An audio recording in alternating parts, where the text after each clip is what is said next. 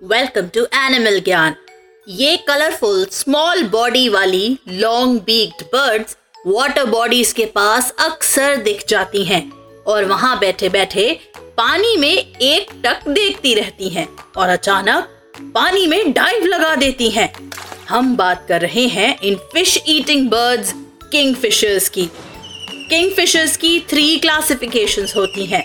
River kingfishers tree kingfishers and water kingfishers ये classification इनकी habitat पर बेस्ड है, लेकिन एक्चुअली इनकी अबाउट 110 स्पीशीज होती हैं, जिनमें से सबसे बड़ी जायंट किंगफिशर है, जो 16 टू 18 इंचेस लॉन्ग होती है, और सबसे छोटी अफ्रीकन डॉफ किंगफिशर है, जो लेस देन 4 इंचेस लॉन्ग होती है। इस वर्ल्ड में जहाँ जहाँ fresh water areas river estuaries streams lakes marshes और पॉन्ड्स होते हैं, वहाँ किंगफिशर आसानी से मिल जाती हैं।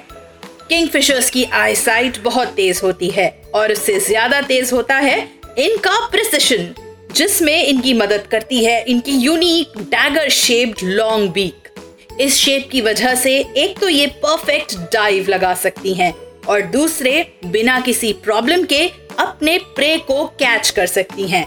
किंग फिशर्स की सबसे मज़ेदार बात यह है कि इन्हें पानी में नहाना बहुत पसंद है और ये अपने बॉडी हाइजीन का भी पूरा ध्यान रखती हैं।